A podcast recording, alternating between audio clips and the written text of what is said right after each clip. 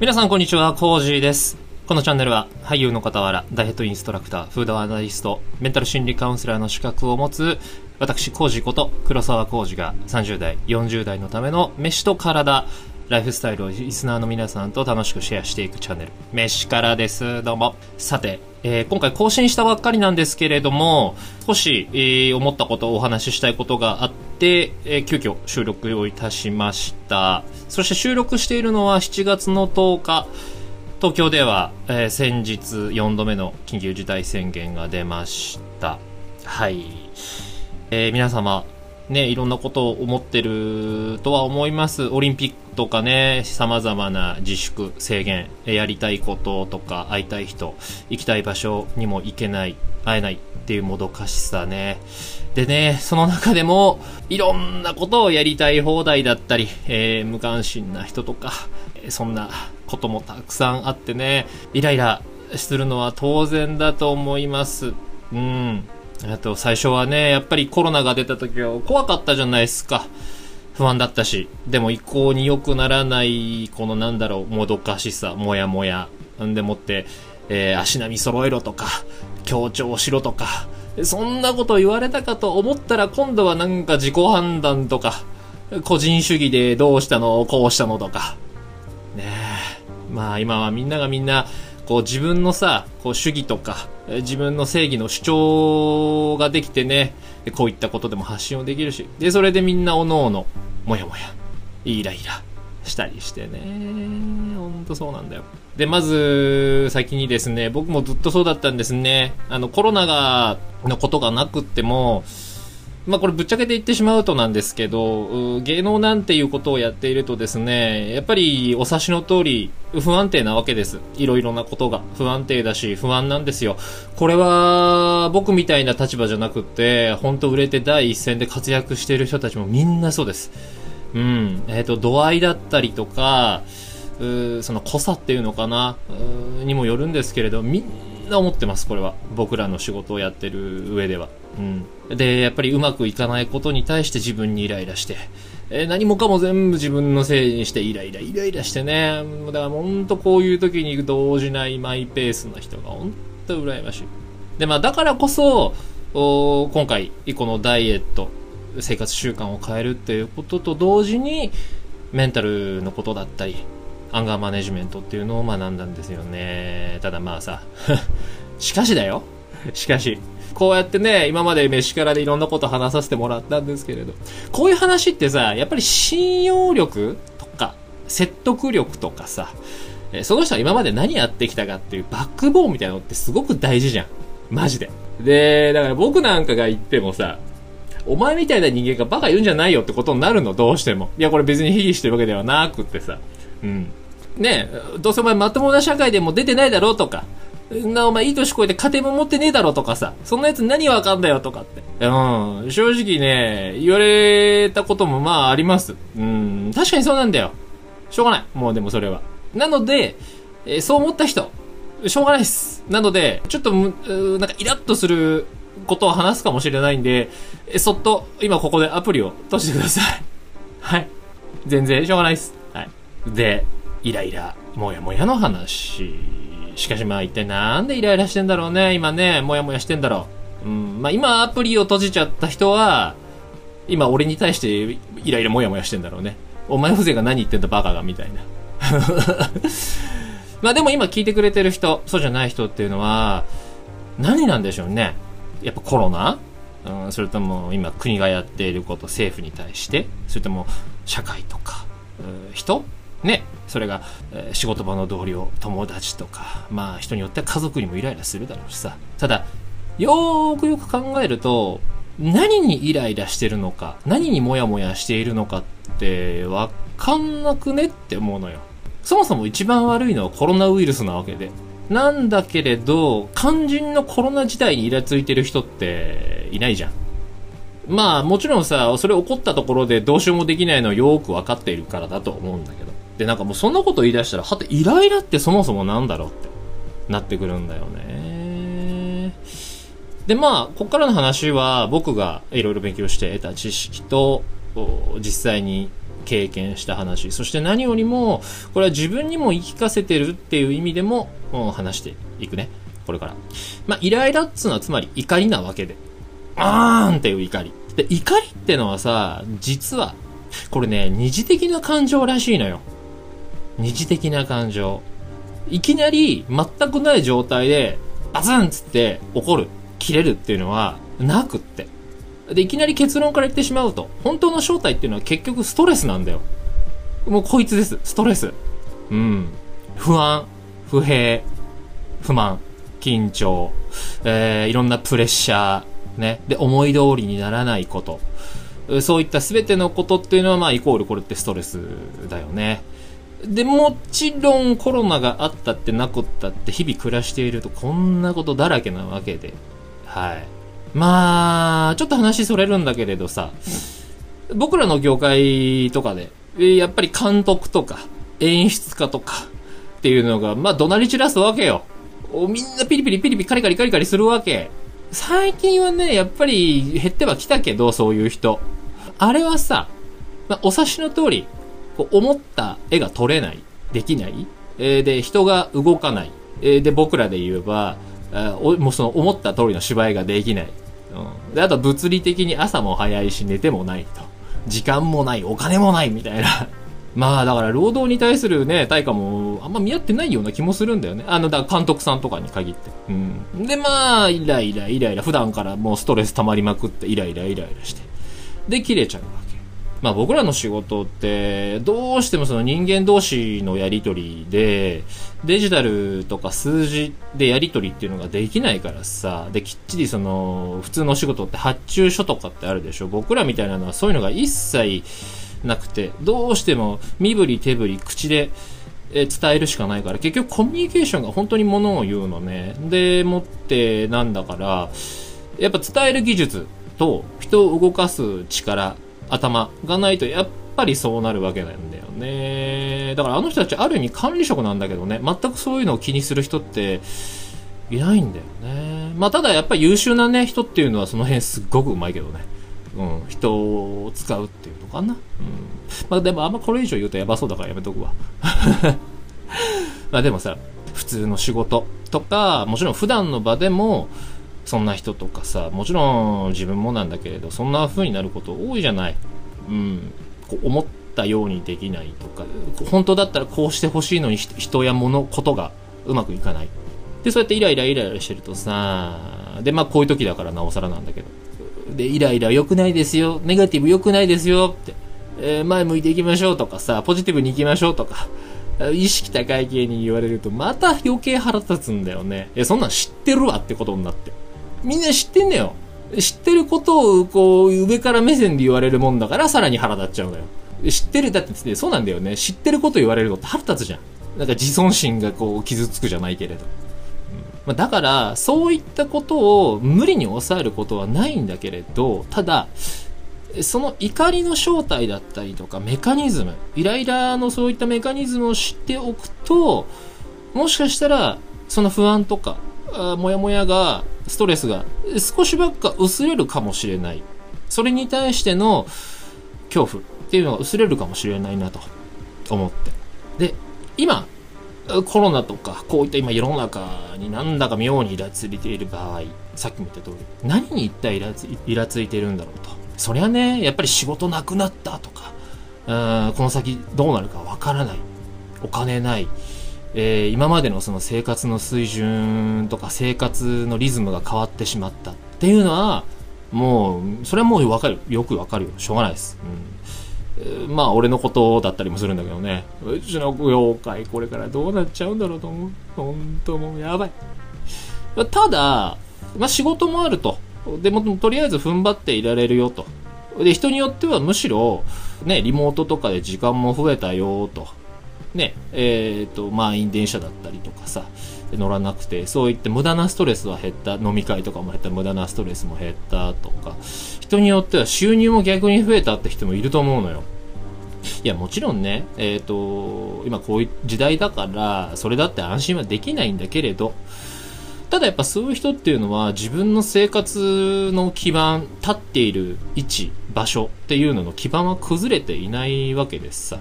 まあただ、それでもね、やっぱり思ったことはできないし、そもそもやっぱりそれでもリモートってなんだよと。やっぱやりづれよって思うしさ。もちろん飲みにも行けないよと。遊びにも行けないよと。うん。って思ってる人もたくさんいると思うんだよね。で、もちろんこういうポッドキャストとかを聞いている人とかっていうのはさ、僕は思うんだけど、かなりリテラシーが高い人だと思うの。情報の取捨選択ができる人。俗に言う嘘を嘘と見抜ける人っていうやつよ。うん。まあ、でもさ、これだけ年がら年中テレビ、ネット、すべてのメディアでもって人だよね。友人、知人、家族。で、そういった中でさ、ああでもね、こうでもねえ、なんて言っていて、ね毎日何人がどうしたこうしたって、それプラス、陰惨な事件多いじゃない。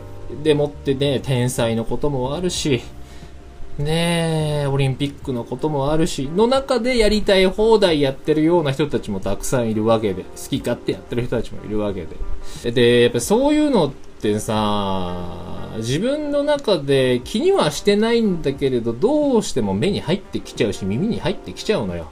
ねノイジーってやつですよね。本当に。でもってまあなおさら今はこうやって個人が情報を発信できているわけですし、やっぱね、明るい話題探す方が無理なんだよ。難しいの。で、人ってどうしても、ポジティブなことよりも、ネガティブなことに流されてしまうの。本当に。もうこれはね、しょうがない。心理的にそういう風になってるんだって。で、特にこういう不安定な状況だったりすると、それがさらに増長をしてしまう。ネガティブなこと、意見に引っ張られてしまう。だから、そのコンプレックス商法とかさ、うっさんくせえ副業の広告とか、ああいうのって、ほんといつまで経ってもね、残ってるし、まさにましてやこういう時にね、どんどんどんどん増えるんだよ、マジで。まあね、個人でさ、どうにかなることだったらまだしも。ね。今起きていることとか、世の中に溢れることって、で、イライラしてること、もやもやすることって、悲しいかな？個人じゃどうしようもできないんだよね。すごいこう平たく考えると。あれはおかしい、これはおかしいって声を上げてはみても、やっぱどうにもできないわけでさ。まあ、あれよ。例えばさ、あの、遅れたりさ、止まってしまった電車あるじゃない？いる事故だったり何か事情があって。あれにね、ぶち切れてる人が、まさに本当にそれなのよ。うわ、すげえ最近増えたなって思うんだけどさ、やっぱりああいう人って。もう怒ってもどうにもならない。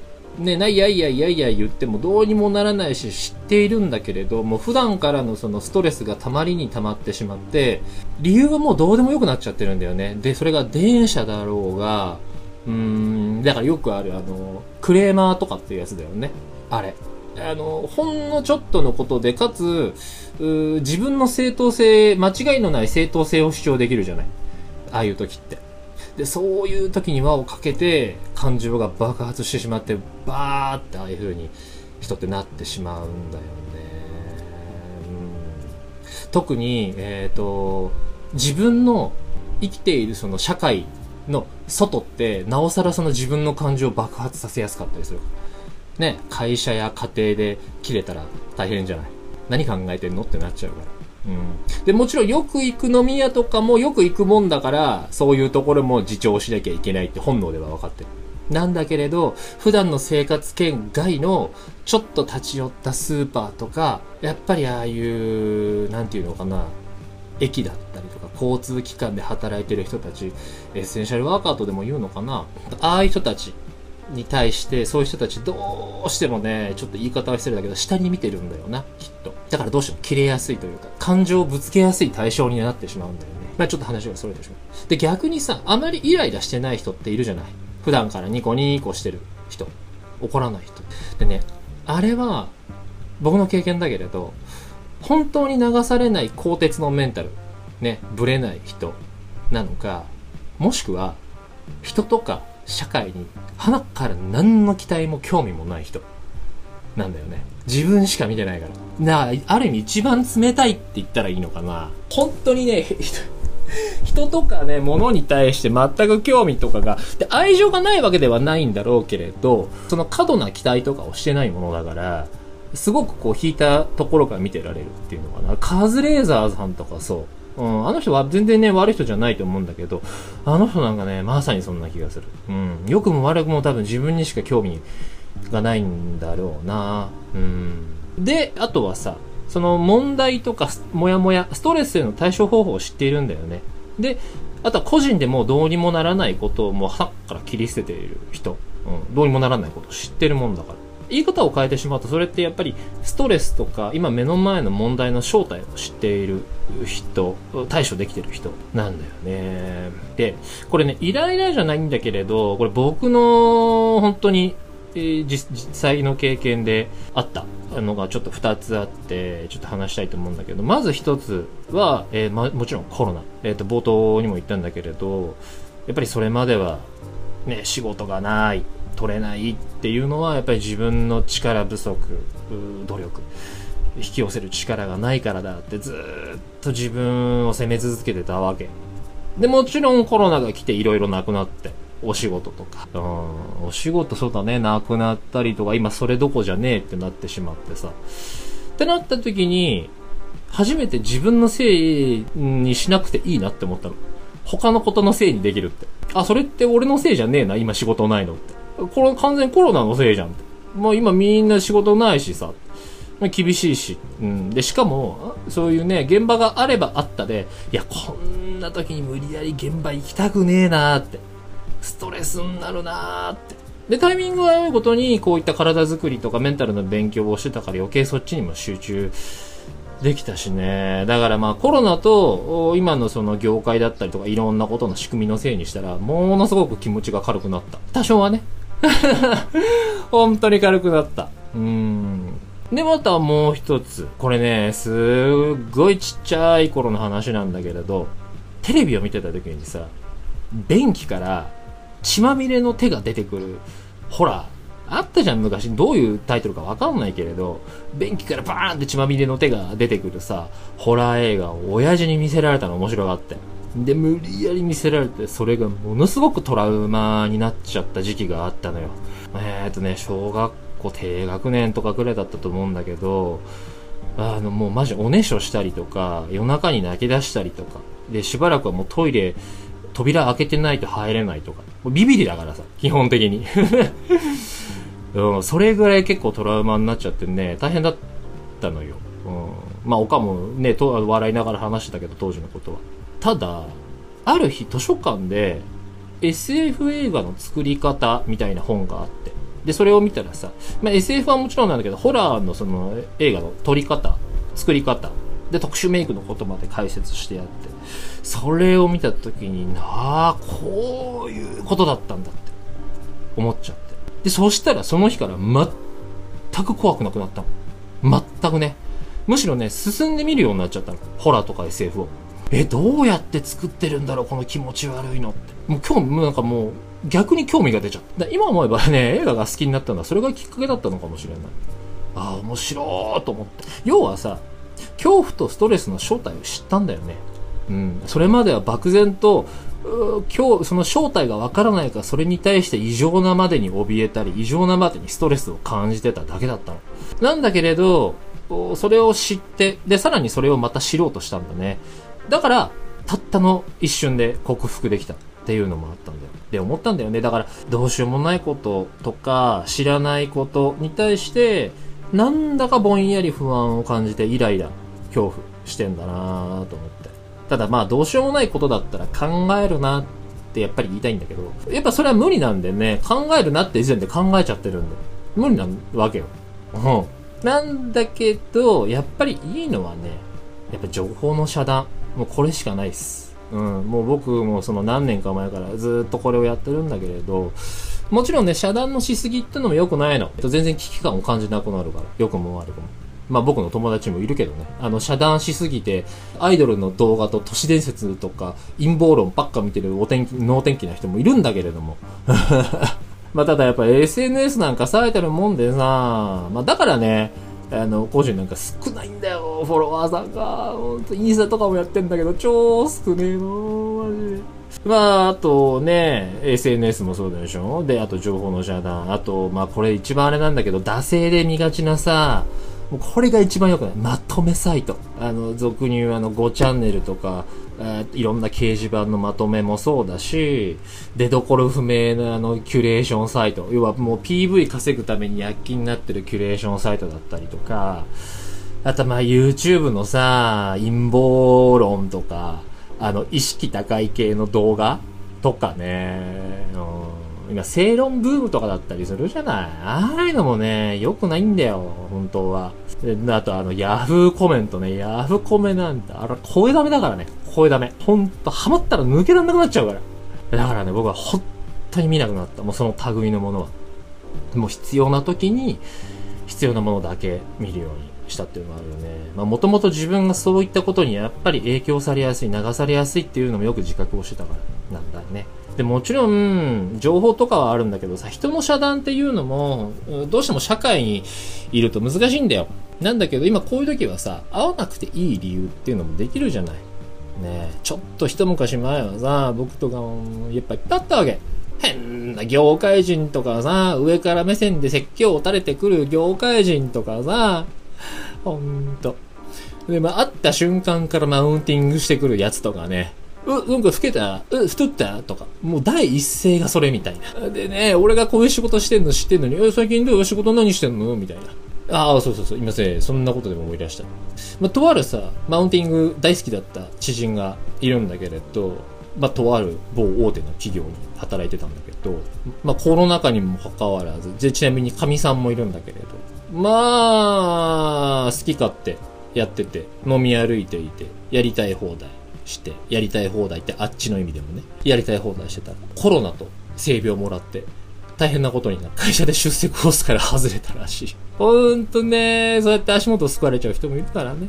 うん、さてさてさて。まあちょっと今回もね、すごくちょっと長くなってしまったんだけれど、今ほんとね、もやもや、うん、イライラしてる人も多いと思います。で、俺がね、ほんとこういうこと言うのも、うん、どうかなって思ったんですよ。本当に。ただ、何かのきっかけになればいいなと思ったし、ね、仕事があって、家族がいたり、パートナーとか、守りたい何かがある人たちっていうのが、意味のないストレスとか、怒りで メンタルを崩してしまったりとか、さっき言ったみたいなさ、やつみたいに、えー、何かね、そうやって足元救われるっていうのはやっぱり見てて悲しいからさ。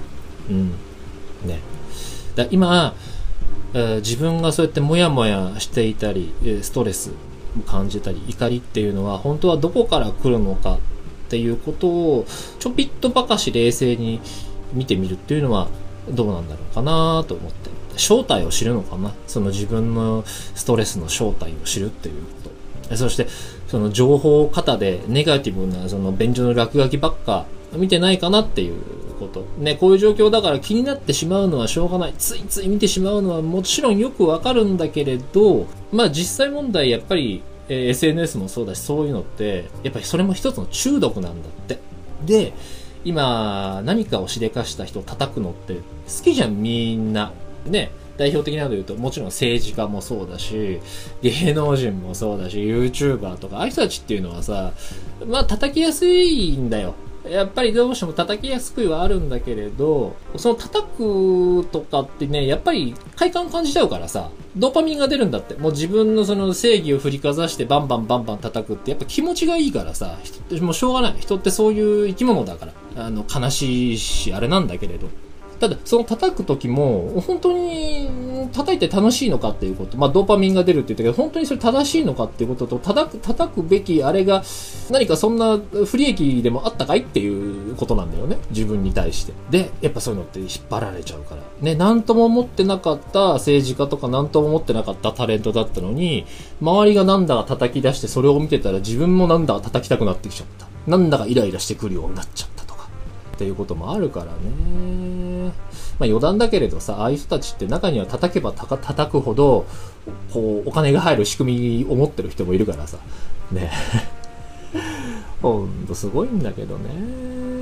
まあだからそういったネガティブなこと、攻撃的なことを入れてしまうと、本来そう思ってなかったのにそっちに引っ張られてしまうっていうのがあるからね。だからどうなんだろう。とりあえずそういった便所の落書きとかを見るのもやめて、やっぱうまいもん食べてさ、えー、寝るってのが一番いいと思うんだよ。うん、まあ、それが一番難しいんだけどね。